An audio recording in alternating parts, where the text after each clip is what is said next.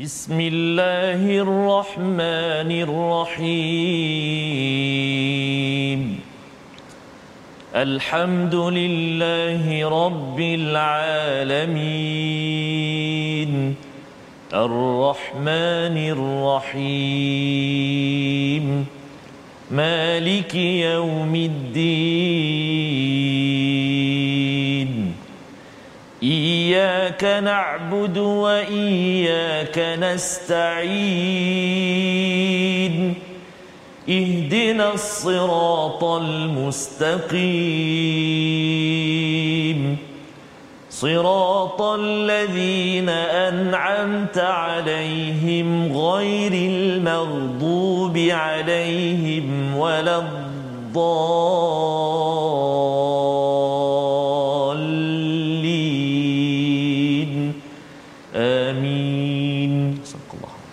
Assalamualaikum warahmatullahi wabarakatuh. Alhamdulillah wassalatu wassalamu ala Rasulillah wa ala alihi wa man wala.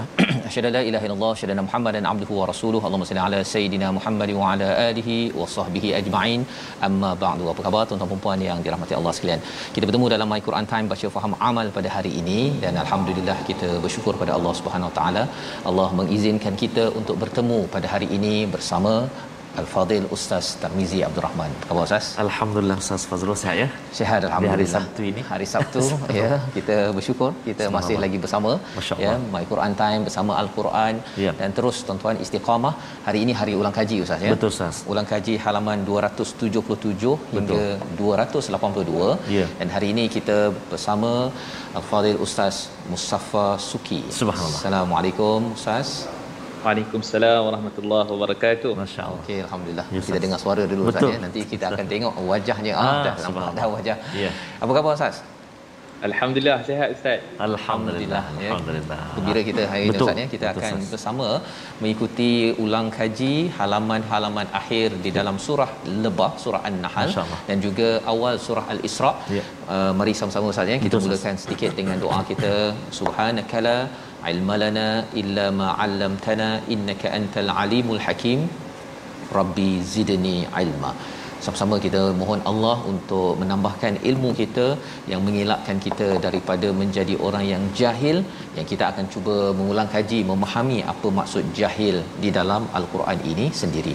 Hari ini kita akan memulakan halaman 277 dengan ayat yang biasa kita baca bagi ayah-ayah ya bagi abang-abang yang selalu hadir ke solat Jumaat mendengar khutbah di hujung itu biasanya ada bacaan ya walaupun bukan wajib tetapi ada bacaan ayat 90 daripada surah An-Nahl iaitu Allah menyeru untuk keadilan bil adl wal ihsan dan berbuat baik kepada kurba kepada orang yang dekat mencegah daripada tiga perkara tiga perkara inilah yang kita ingin sama-sama fahami bersama Fadil Ustaz Mustafa. Sebentar lagi mari sama-sama kita baca ayat 90 ini bersama adik-adik yang hari ini tak ada PDPR ya. Ha, jom kita baca bersama halaman 277 ayat 90 agar apabila dapat peluang untuk solat Jumaat nanti ayah-ayah dapat menghargai apa yang dimaksudkan dengan ayat 90 ini. Kita baca dahulu bersama Ustaz Tarmizi. Silakan Baik, terima kasih kepada Ustaz Fazrul. Bismillahirrahmanirrahim. Assalamualaikum warahmatullahi wabarakatuh. Alhamdulillah wassalatu wassalamu ala Rasulillah wa ala alihi wa sahbihi wa man walah wa ba'd. Al-Fadhil Ustaz Fazrul yang saban hari kita doakan Ustaz tu sihat saya. Amin, amin. Amin ya rabbal alamin. Juga sahabat-sahabat Al-Quran semuanya, tuan-tuan dan puan-puan dan juga ilmuan kita pada uh, saat ini yang akan berkongsi dengan kita Al-Fadhil Al-Ustaz Mustafar yang bersama kita hari ini. Mudah-mudahan kita dapat terus uh, ulang kaji dan tambah lagi uh, ilmu pengajian-pengajian kita halaman-halaman yang kita akan baca pada hari ini insya-Allah taala. Uh, ibu-ibu ayah-ayah buat apa tu kat rumah tu tengah makan nasi ke?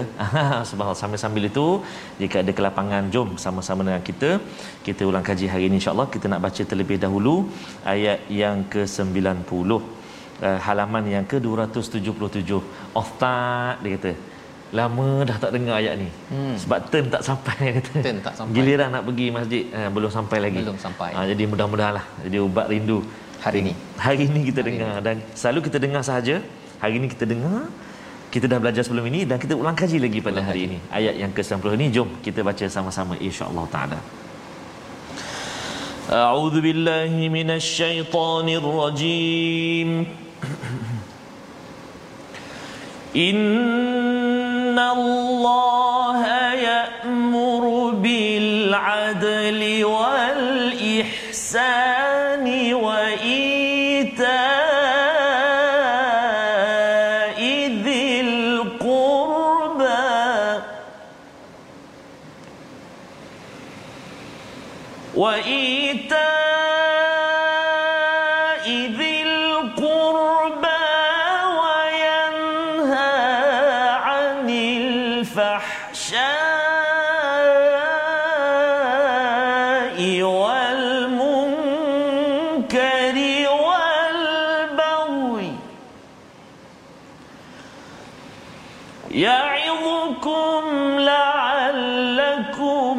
تذكرون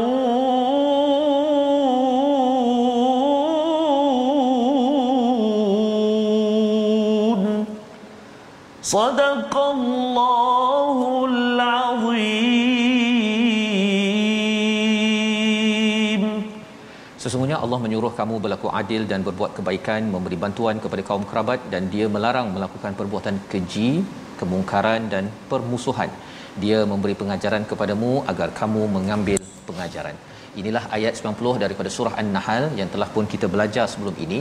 Tetapi pada hari ini kita bersama, kita bertuah bersama dengan Al-Fadhil Ustaz Mustafa untuk menjelaskan Ustaz bila bercakap tentang menyeru kepada keadilan dan juga ihsan dan memberi keutamaan bantuan kepada kurba orang yang dekat itu tiga perkara yang perlu dilaksanakan Allah melarang daripada fahsya mungkar dan juga bagh jika boleh ustaz uh, menjelaskan perkara ini dan apakah semangat spirit yang ada pada ayat 90 ini untuk ayah-ayah untuk mereka yang hadir ke solat Jumaat bila mendengar saban minggu bila diberi peluang sekali lagi nanti apa perkara yang perlu diambil bawa balik ke pejabat dibawa balik ke rumah masing-masing silakan ustaz Baik. Assalamualaikum warahmatullahi wabarakatuh. Bismillah wassalatu wassalamu ala Rasulillah yang saya muliakan Al-Fadhil Ustaz Fazrul, Al-Fadhil Ustaz Tarmizi dan kemudian semua uh, penonton uh, yang setia bersama dengan Main Quran Time di TV Al-Hijrah.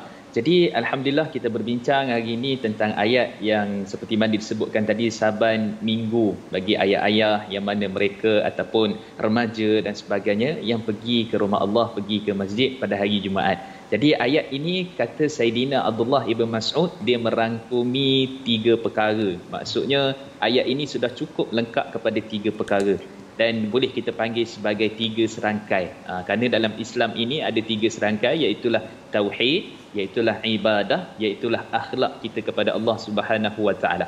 Jadi sebagai mukadimah umumnya ayat ini sudah lengkap kepada tiga perkara iaitulah kita sebutkan tadi tauhid, ibadah dan juga akhlak kepada Allah Subhanahu Wa Taala. Maka di manakah tauhidnya? Kata Saidina Abdullah ibn Abbas radhiyallahu anhu, tauhid itu ialah bil adl.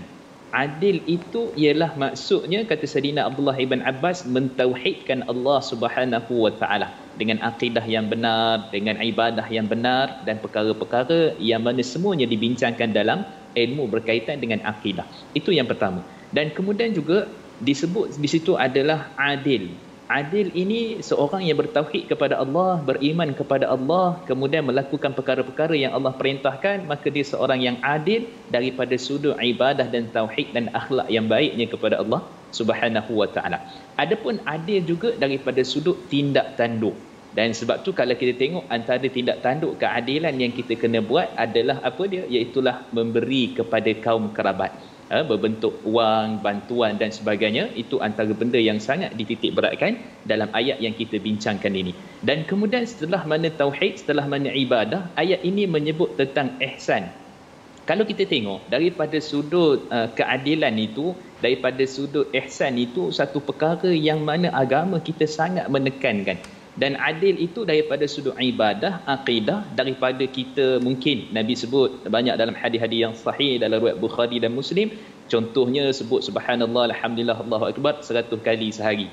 Kan sebut uh, contohnya lagi astaghfirullah wa atubu ilaih 100 kali sehari dalam hadis riwayat Bukhari dan sebagainya.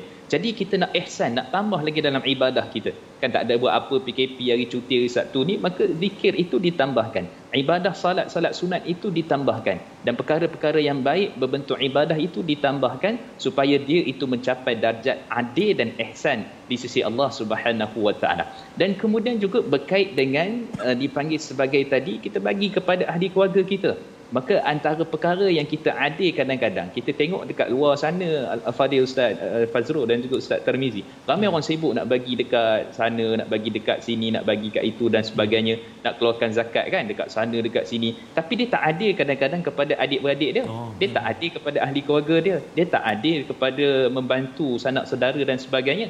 Sedangkan Nabi sallallahu alaihi wasallam sebut dalam hadis riwayat Imam Ahmad bila ditanya wahai Rasulullah aku ada satu dinar nak bagi pada siapa Kemudian antaranya kata Nabi anfiq ala ahli, ha? kamu bagilah kepada ahli keluarga kamu. Dan dalam riwayat Imam Al-Bukhari kata Nabi sallallahu alaihi wasallam, orang yang bagi sedekah, bagi bagi apa? bagi harta sebagainya kepada ahli keluarga dia dapat dua pahala. Hmm. Satu pahala menghubungkan silaturahim, satu pahala sedekah.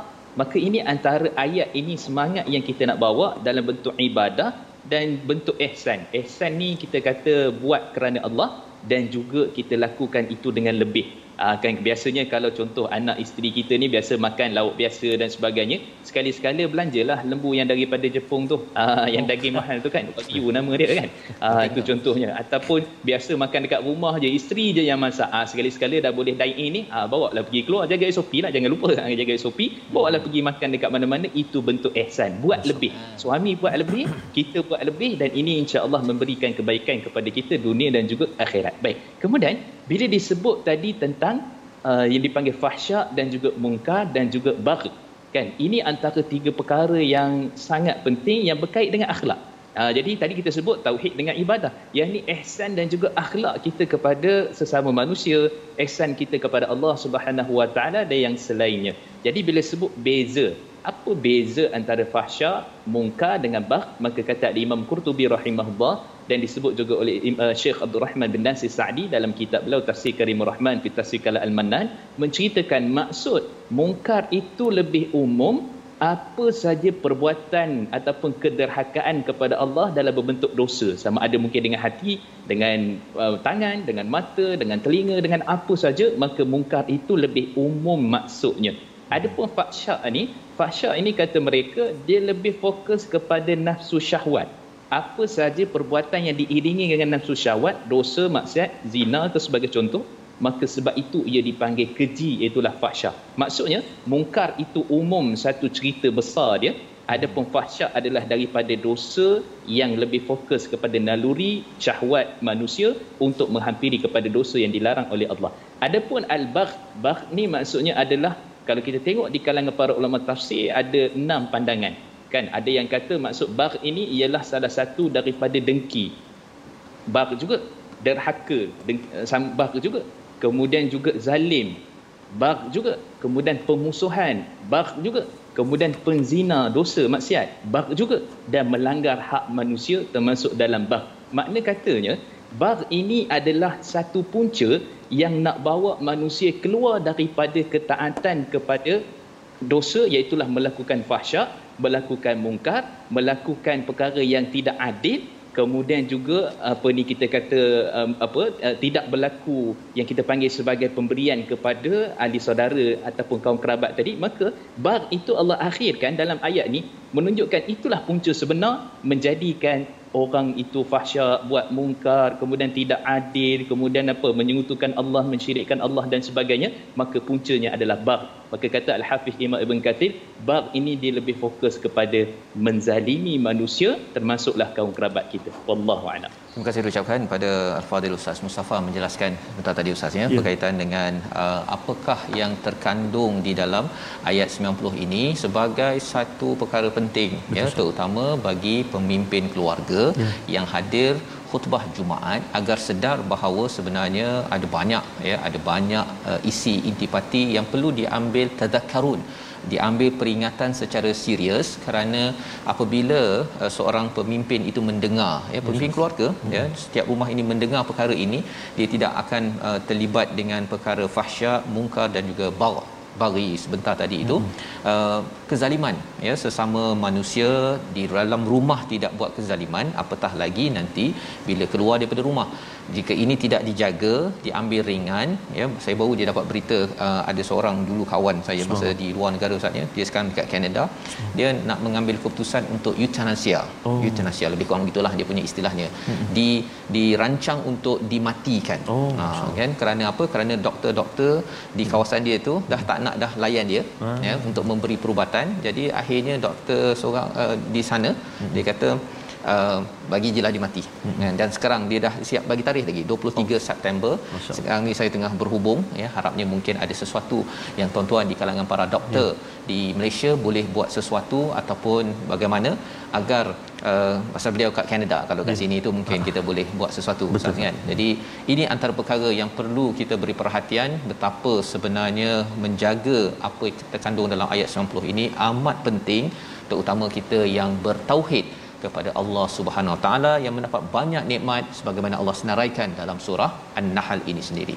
Baik, kita ingin melihat uh, pada halaman 278 berkaitan dengan uh, bila kita bertauhid kita akan mengelakkan perkara baghat ataupun perkara fahsyat wal munkar itu insya-Allah bagi lelaki bagi perempuan ya dinyatakan pada ayat 97 hayatan thayyibah kehidupan yang baik kemudian diikuti selepas ayat itu adalah ayat tentang Quran. Ha, menarik ya. Lepas cahayatan thayyibah ni dispesifikkan tentang Quran dan ta'uz. Kita ya. membaca uh, a'udzubillahi minasyaitonirrajim bila membaca al-Quran. Kita nak tahu apa kaitannya ayat 97 dan 98 ini. Kita baca bersama dahulu ayat ini bersama Ustaz Tarmizi. Silakan Ustaz. Terima kasih Ustaz Fazrul, Al-Fadhil Ustaz Mustafa Suki, tuan-tuan dan puan sahabat Al-Quran yang dikasihi oleh Allah Subhanahu Wa Taala sekalian.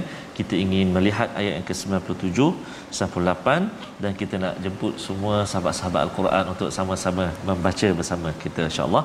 Uh, halaman 278 ayat 97 dan 98. Jom kita baca. A'udzu billahi minasyaitonir rajim. Man 'amila salihan min dhakarin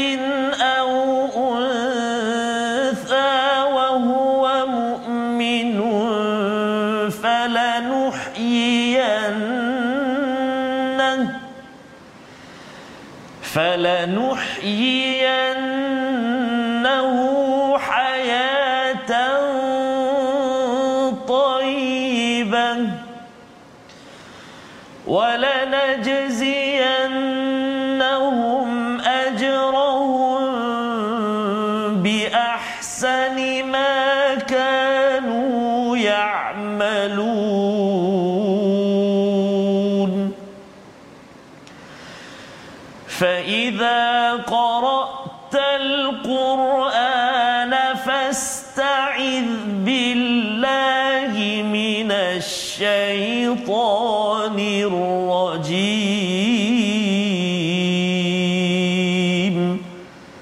صدق الله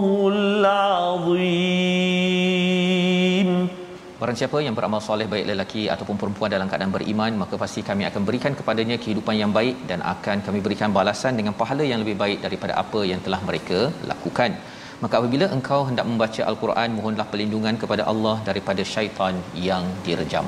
Ustaz Mustafa kalau boleh menjelaskan tentang hayatan tayyibah itu sebentar tadi dan terus masuk kepada al-Quran uh, bagaimanakah ianya difahami agar kita dapat berikan keutamaan apa yang utama dalam hidup yang bahagia ini? Silakan. Baik, bismillah wassalatu wassalamu ala rasulillah Ustaz Faz, Ustaz Tarmizi. Bila disebut tentang hayatan tayyibah dan amalan salih kan? Jadi kalau kita melihat daripada sudut asasnya Allah sebut antara perkara amalan salih dengan perbuatan anggota tubuh badan ini adalah salat dan kemudian di antara amalan soleh yang dibuat ataupun dilakukan dengan lidah adalah zikir dengan membaca al-Quran maka amalan soleh ini berkait ayat 97 dan juga ayat 98 Tiba-tiba Allah terus masuk pada ayat itu bila mana kamu nak baca Quran maka mintalah ta'awuz kepada Allah Subhanahu wa taala. Ini salah satu daripada cara untuk kita mencegah syaitan ataupun iblis daripada mengganggu gugat hati kita. Dan kalau kita lihat sebenarnya ta'awuz ini dalam hadis Nabi sallallahu alaihi wasallam begitu banyak. Ketika mana mimpi yang buruk Nabi suruh ta'awuz dalam riwayat Imam Bukhari. Ketika mana masuk tandas Nabi suruh baca ta'awuz. Tapi tak baca lah auzubillahi minasyaitonir rajim. Baca a'udzu apa ni? Allahumma inni a'udzu bika minal khubuth wal khaba'ith. Syaitan syaitan jantan syaitan betina. Ketika bergaduh Nabi suruh ta'awuz. Hmm. ketika salat pun Nabi suruh kita ta'awuz awal bacaan itu. Kerana kebergantungan dan tawakal kita kepada Allah hatta dalam buat ibadah yang baik pun amal soleh pun kehidupan yang baik pun ada kebergantungan kita kepada Allah Subhanahu Wa Taala. Maka di sini kalau kita lihat untuk melindungi ibadah kita supaya ikhlas kepada Allah. Pertama, kenapa ta'awuz pada amalan-amalan salih? Pertama, kita kata untuk supaya keikhlasan dalam hati kita kepada Allah. Yang kedua, supaya dijaga amalan kita itu diberikan tumpuan, diberikan kita kata sebagai fokus dalam kita melakukan ibadah itu tidak terumbang-ambing salatnya baca Qurannya dan sebagainya. Jadi yang kedua fokus. Dan yang ketiga supaya kita istiqamah dalam ibadah yang kita lakukan itu. Sebab tu kita sentiasa istiqamah dalam Quran dalam salat kita kan? Kemudian kita melakukan kebaikan-kebaikan supaya kebergantungan kita kepada Allah Subhanahu wa taala. Adapun lafaz-lafaz ta'awuz itu boleh a'udzu billahi minasyaitonir rajim Allah uh, kemudian juga a'udzu billahi samil alim minasyaitonir rajim boleh juga sebagai ulama kata ambil daripada ayat Quran tadi asta'iz billah minasyaitonir rajim tak apalah tuan-tuan yang pentingnya kita baca ta'awuz. Kerana itulah kebergantungan kita tawakal kita kepada Allah untuk supaya amal soleh kita betul-betul soleh betul-betul dipersembahkan untuk Allah betul-betul istiqamah di sisi Allah termasuklah kita membaca al-Quran. Sebab apa? Kalau kita pergi balik ulang jauh balik kan muka surat sebelum-sebelum sebelum ini pada surah A'raf ayat 12 hingga 17 apa janji syaitan? Apa janji iblis dan kemudian selepas mana dia nak menghasut manusia. Dia minta ya Allah hidupkan aku dia bagi lama sikit. Kan jangan matikan aku. Allah perkenankan dia supaya dia boleh hasut manusia. Dan pada ayat 17 tuan-tuan tengok apa perangkap dia. Allah menyatakan ini surah Araf ayat 17 thumma la'atiyannahum min baini aydihim wa min khalfihim wa an aymanihim wa an shama'ilihim ila akhir ayat kemudian syaitan akan datang daripada mana tuan-tuan? Daripada depan daripada belakang kemudian apa? Daripada kiri daripada kanan. Dan semua ini tujuan untuk menghancurkan ibadah manusia termasuk baca Quran tadi. Sebab tu dalam hadis riwayat Imam Muslim Nabi menyatakan bahawa liyuqal qari supaya dia tu dipanggil sebagai orang yang qari baca Quran pandai hebat dan sebagainya. Itu ada unsur-unsur yang ketidak ikhlas. Hmm. kan? Dengan mengajak manusia untuk pandai uh, baca Quran ilmu tajwid macam kita buat main Quran tadi dengan hati yang ikhlas tak ada masalah. Tapi kita bimbang takut ada unsur tu. Uh, kan? Jadi yang tu akhirnya ada asutan syaitan dan sebab itulah kita minta berlindung daripada Allah dan a'udzubillah ta'awuz tadi dia datang daripada atas kerana pada ayat surah A'raf ayat 17 tadi tak dikatakan syaitan akan ganggu daripada atas. Kerana kata Sayyidina Abdullah ibn Abbas dengan ta'awuz dengan tawakal kita minta bantu pada Allah supaya amalan ni salih baik.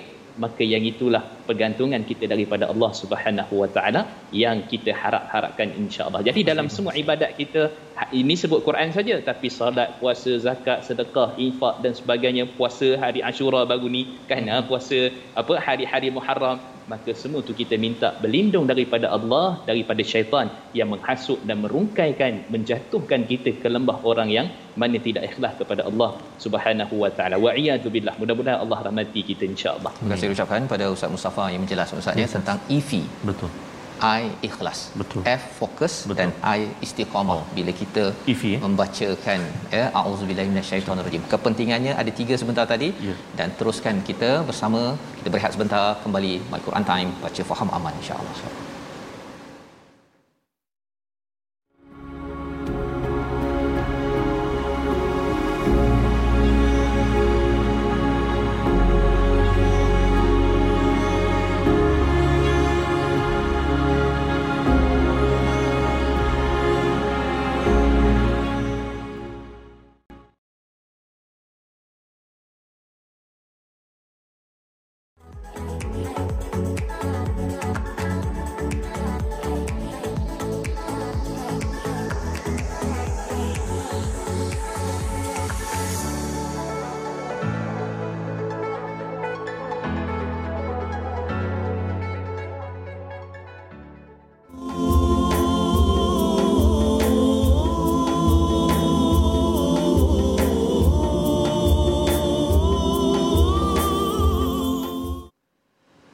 salli ala sayyidina Muhammadin wa ala ali sayyidina Muhammad.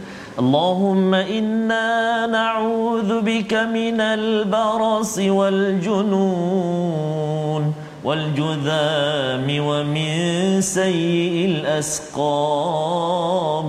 Amin ya Rabb. Itu doa yang kita selalu titipkan Ustaz ya, untuk kita doakan sahabat-sahabat kita. Uh, antaranya kita nak doakan juga kepada uh, ibu-ibu uh, kaki tangan Tiwil Hijrah agar dikurniakan kesembuhan. Antaranya kita doakan kepada puan Rozaina binti Masran yang kini sedang dirawat di hospital. Uh, juga buat puan Azizah binti Muhammad Isa kita juga nak doakan kesembuhan buat beliau dan kita nak ucap takziah kepada puan Azizah sekeluarga atas pemergian ayahandanya Allah yarham Muhammad Isa bin Abbas uh, dan tak lupa sas kita juga nak ucapkan ta- takziah innalillahi wa inna ilaihi rajiun buat Allah yarham uh, Tun Ahmad Sarji bin Abdul Hamid pengurusi IKIM Uh, dan mantan ketua sesama negara yang telah kembali ke rahmatullah pada ya. hari ini Ustaz ya. Banyak jasa beliau. Ya, Ustaz, banyak ya. sangat jasa beliau. Mudah-mudahan Allah Subhanahu taala cucuri rahmat uh, keampunan dan ditempatkan bersama dengan para salihin uh, oleh uh, oleh Allah Allah Subhanahu wa taala insyaallah taala amin ya rab. Amin. Ya Jadi insyaallah Ustaz ya. itulah doa kita selalu kita titipkan Ustaz ya. Hmm, ya. Bersama uh, sahabat-sahabat Al-Quran di uh, Facebook, ruangan Facebook juga doakan mudah-mudahan Allah Subhanahu wa taala kurnia kesembuhan dan mengangkat kembali uh, wabak ini daripada kita amin ya rabbal alamin ustaz Alhamdulillah kita sama-sama Ustaz ya yes, dengan uh, segala berita itu kita ambil pelajaran yeah. kita tidak mahu jadi orang yang lalai. Betul, dan inilah yang disampaikan pada muka surat 279 bila Allah menyatakan di hujung ayat 108 itu wa ulaika humul ghafilun mereka itu orang yang lalai apabila mengutamakan dunia berbanding dengan akhirat. Yeah. ya istilahnya syaraha bil kufri sadra ya uh, tenang dengan kekufuran. Dia rasa tak bersalah dalam kalau buat kesilapan ataupun kufur kepada Allah Subhanahu Wa Taala.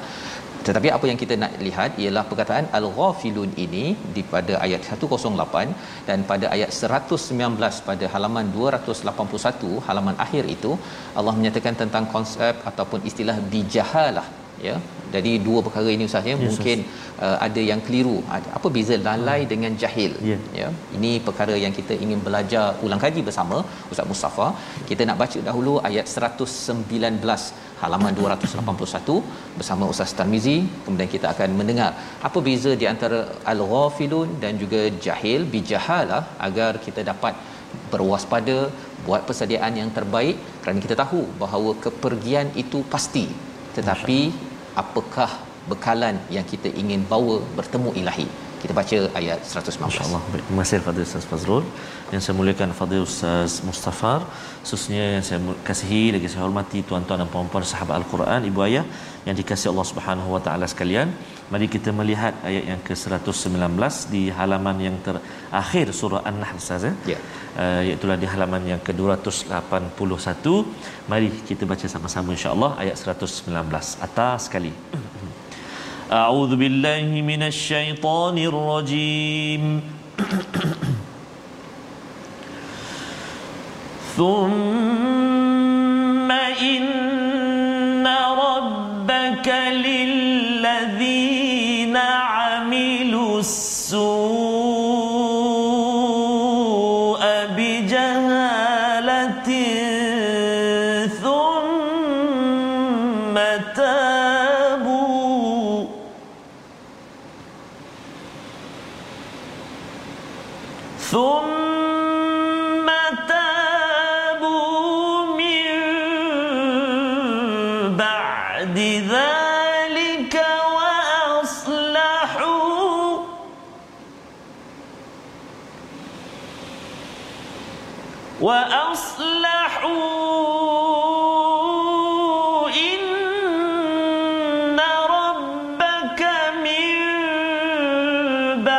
بعدها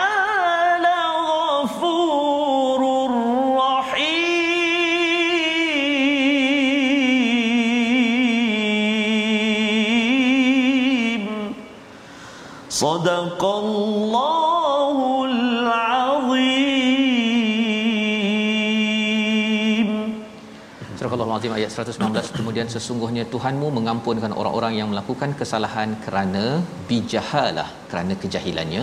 Kemudian setelah itu mereka bertaubat dan memperbaiki dirinya. Sesungguhnya Tuhanmu setelah itu benar-benar Maha Pengampun lagi Maha Penyayang. Kita bersama Ustaz Mustafa. Untuk Ustaz kalau boleh dijelaskan beza di antara al-ghafilun dan juga orang yang jahil al-jahilun. Bijahalah yang disampaikan pada ayat 119 agar dapat kita bezakan dua istilah ini jangan sampai terjebak dalam salah satunya ataupun bagaimana? Silakan ustaz. Bismillah wassalatu wassalamu ala Rasulillah. Allahumma fil lahum warhamhum wa'afihim wa'fu anhum. Allahumma الناس أذهب أذهب البأس اشفي أنت شافي لا شفاء إلا شفاءك شفاء لا يغادر سقما Moga Allah sembuhkan mereka yang sedang sakit dan juga Allah Subhanahu wa taala rahmati ampunkan juga mereka yang telah pun kembali kepada Allah Subhanahu wa taala. Jadi pesanan yang sangat besar sebenarnya Allah sebut pada ayat ini iaitu orang yang ghafilun, orang yang lalai dan juga jahil, orang yang jahil. Dan kalau kita melihat di kalangan para ulama salaf dulu, mereka membezakan di antara ghafil dan juga jahil.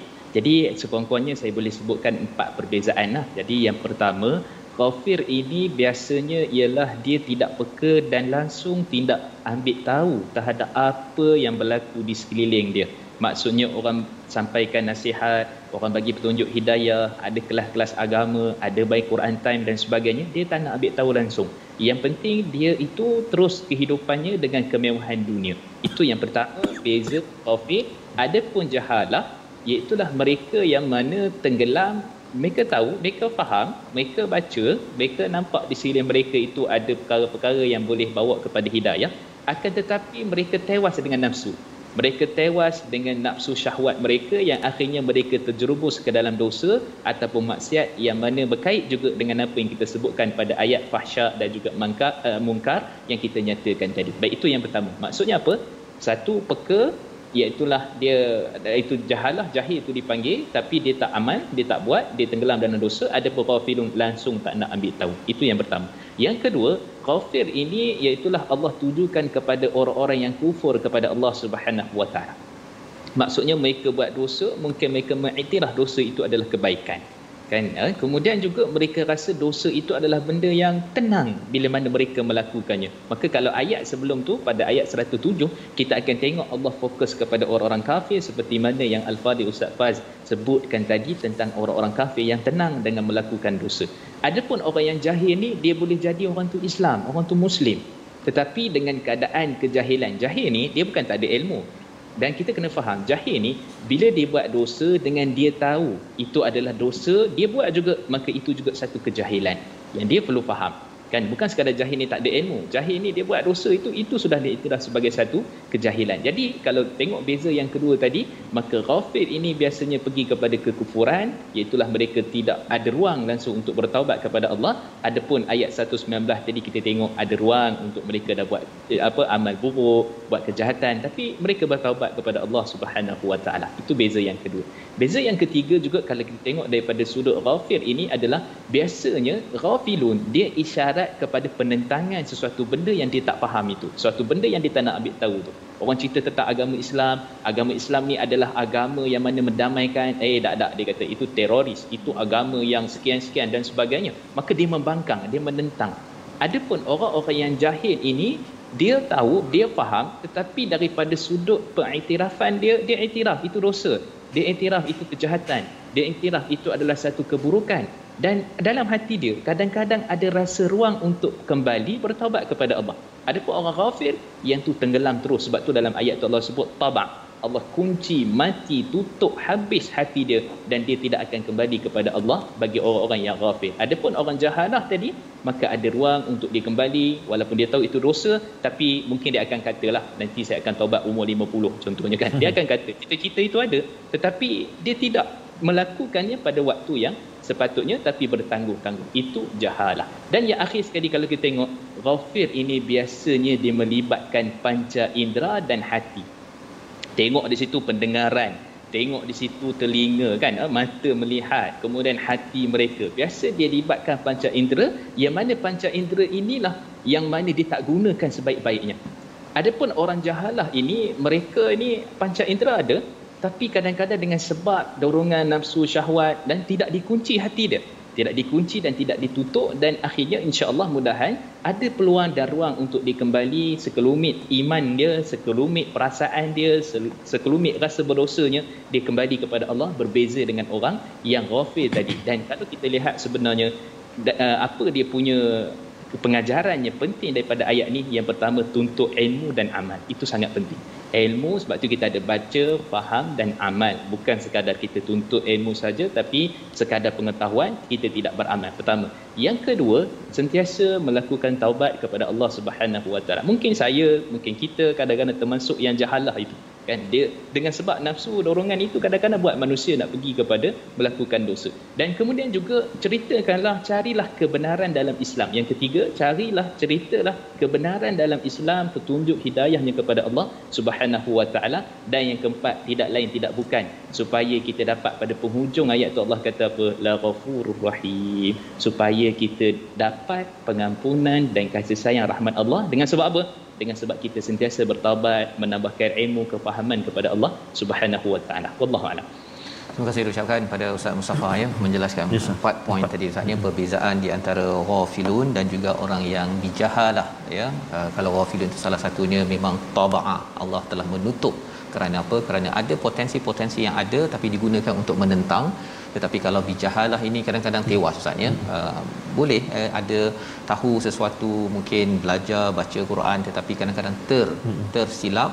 Tetapi Allah membuka peluang untuk kembali kepada Allah Subhanahu taala. Malah Allah janjikan di situ la ghafurur rahim. Jadi itu penerangan antara mesej besar di halaman akhir uh, surah an-nahl dan di hujung-hujung tu ayat 125 antara perkara untuk kita mengelakkan kejahilan dalam masyarakat ini ustaz ya yes. adalah dengan kita menyeru orang Betul. lain men- uh, kepada ke jalan Tuhan ya dengan hikmah dengan nasihat yang bagus dengan kita ber uh, apa berjidal ataupun kita berhujah dengan cara yang lebih baik ini akan menyebabkan uh, penghujahan dalam diri kita itu yes. untuk menolak kejahilan jahilan itu maksudnya uh, mengikut perasaan ataupun tewas pada hawa nafsu itu dapat di dikuatkan dan kita berpindah kepada halaman 282 ya surah al-isra surah yang bercerita tentang bagaimana kita nak menjadi orang bertakwa orang yang ihsan bermula daripada ayat 1 hingga ayat 7 ini kita dah baca semalam betul, Ustaz ya. Betul, Tapi hari ini kita sebenarnya nak ulang balik semula. Ayat 1 untuk sama-sama kita ulang kaji. Apakah idea kasar secara meluas surah al-Isra ini sendiri. Ayat 1 terima kasih. Terima kasih kepada Ustaz Fazrul yang saya hormati lagi dimuliakan Al-Fadhil Ustaz Mustafa seterusnya tuan-tuan dan puan-puan sahabat Al-Quran yang dikasihi Allah Subhanahu taala sekalian ramai Ustaz yang ber, ber, berkongsi dengan kita Puan Rokiah, Tuan Muhammad uh, Ghani, Puan Aini, Cik Hab, uh, Puan Habsah, uh, Azura Hashim, Niza Roni mesti tengok ulangan. Tak boleh fokus on the way tengok drive. Oh, Allah okay. ada ada ulangan. Mm-hmm. kadang-kadang dia tak tahu. Yeah. ada ulangan. Tapi hari Sabtu dan Ahad lewat sikit. Pukul 11 pukul 11 malam. Yeah. dan juga uh, subuh pukul 6 pagi. Masih. hari Isnin sampai Jumaat pukul 10 malam dan 6 pagi. Jadi boleh setiap masa untuk kita ulang kaji ulang tengok balik uh, pengajian kita.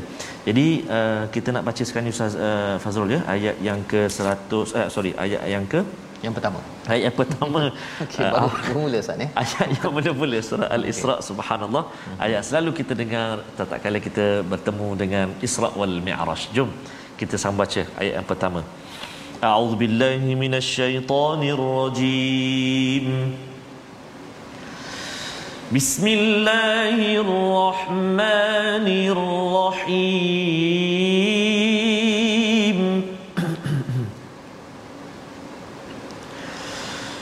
سبحان الذي أسرى بعبده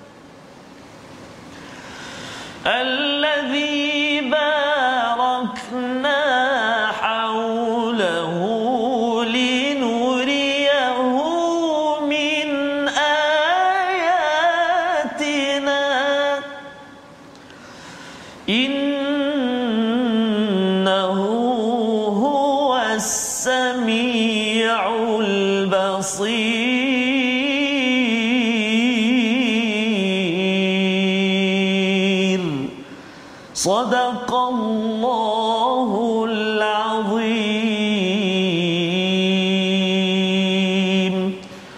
Allah yang telah memperjalankan hamba-Nya Muhammad pada suatu malam daripada Masjidil Haram ke Masjidil Aqsa yang telah kami berkati sekelilingnya agar kami memperlihatkan kepadanya sebahagian tanda-tanda kebesaran kami. Sesungguhnya Dia Maha mendengar lagi Maha melihat. Inilah permulaan daripada surah Al-Isra. Uh, kita persilakan Ustaz Mustafa ya. untuk menjelaskan sedikit Ustaz dalam masa yang pendek tetapi sejarah umat Yahudi yang panjang pada Allah. halaman 282 ke hadapan nanti. Betul. Silakan Ustaz. Bismillah wassalatu wassalamu ala rasulillah. Terima kasih kepada Ustaz Faz, Ustaz Tar dan sidang penuntut rahmati Allah Subhanahu wa taala. Cerita Bani Israel ini kita kata peringkat pertama kegemilangan kehebatan mereka kita dah lalu pada surah Al-Baqarah dan seterusnya dan kemudian kita tengok bahawa sebenarnya mereka ni ada dua peringkat dan peringkat yang kedua ni pun pada pada zaman Nabi Isa AS pun nampak gah nampak hebat juga mereka ni dan di situlah sebenarnya Allah menguji kerajaan mereka Bani Israel dengan penentangan seperti mana Bukhtanasar ketika mana mereka dapat rampas balik Palestin dan sebagainya. Jadi kalau ikutkan tentang sejarah ini sangat hebat sangat besar yang mana Allah Subhanahu Wa Taala rakamkan dalam Quran banyak kali tentang Bani Israel. Tapi saya nak ambil sedikit antara antara sifat Bani Israel yang mana mungkin semalam pun uh, Ustaz Faz dan juga uh, uh, Ustaz yang apa membacanya ataupun Ustaz Tar ataupun Ustaz Tir yang membacanya juga kita akan nampak bahawa sebenarnya antara sifat sombongnya eh, antara sifat yang besar pada Bani Israel orang-orang yang kufur ini pada ayat 4 dan 5 adalah uluwan kabira sangat uh, penuh dengan sifat kesombongan. Itu antara ciri-ciri orang Yahudi, di antara eh, ciri-ciri juga orang di kalangan Bani Israel yang mereka ni amat sombong. Dan kalau kita tengok sebenarnya kesombongan ni kita kadang-kadang tak pernah belajar daripada sejarah. Tengok bagaimana Qabil dengan sebab sombong dan dengkinya. Tengok kaum Ad dengan sebab sombong dan dengkinya. Tengok kaum Thamud dengan sebab kehebatan ha, pada ayat surah Araf ayat 75, ayat 74 Allah jadikan mereka ini khulafa kemudian pemerintah kemudian Allah jadikan mereka juga dengan keadaan yang uh, kita kata sebagai dibagikan pendirian ataupun mendirikan istana yang begitu hebat. Dan mereka memahat uh, itulah batu-batu gunung-gunung supaya dijadikan rumah. Hebat. Tetapi mereka sombong.